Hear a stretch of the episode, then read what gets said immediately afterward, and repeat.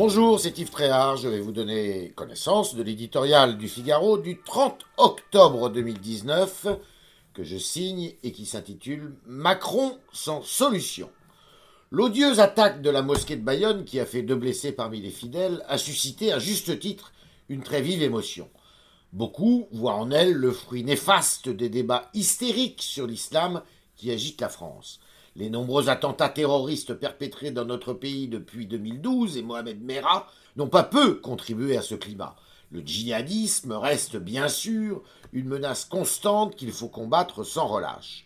Mais on aurait tort de sous-estimer l'inquiétude, le rejet même, que provoquent dans la population les manifestations de plus en plus visibles d'un islam identitaire dans l'espace public, y compris parmi les musulmans.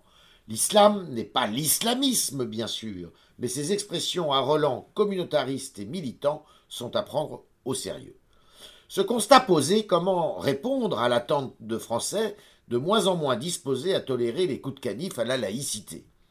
Emmanuel Macron, en quête de solution, a demandé au Conseil français du culte musulman, CFCM, de s'engager. Empêtré dans ses rivalités intestines et redoutant de s'attirer les foudres de ses adhérents, celui-ci ne s'était jamais risqué sur ce terrain. On comprend mieux pourquoi à l'analyse de ses conclusions, plus dogmatiques que modérées.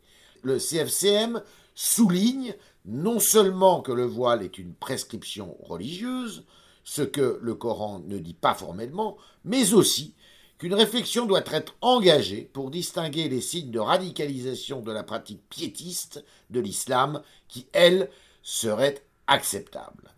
Autant dire qu'Emmanuel Macron, qui souhaitait un discours clair pour ne pas laisser perdurer l'ambiguïté dont s'alimentent les radicaux, ne peut pas compter sur le CFCM.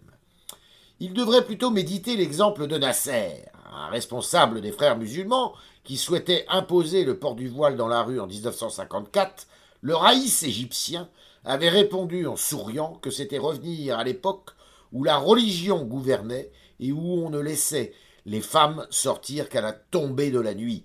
Les temps ont changé, mais ils ne sont plus à la plaisanterie.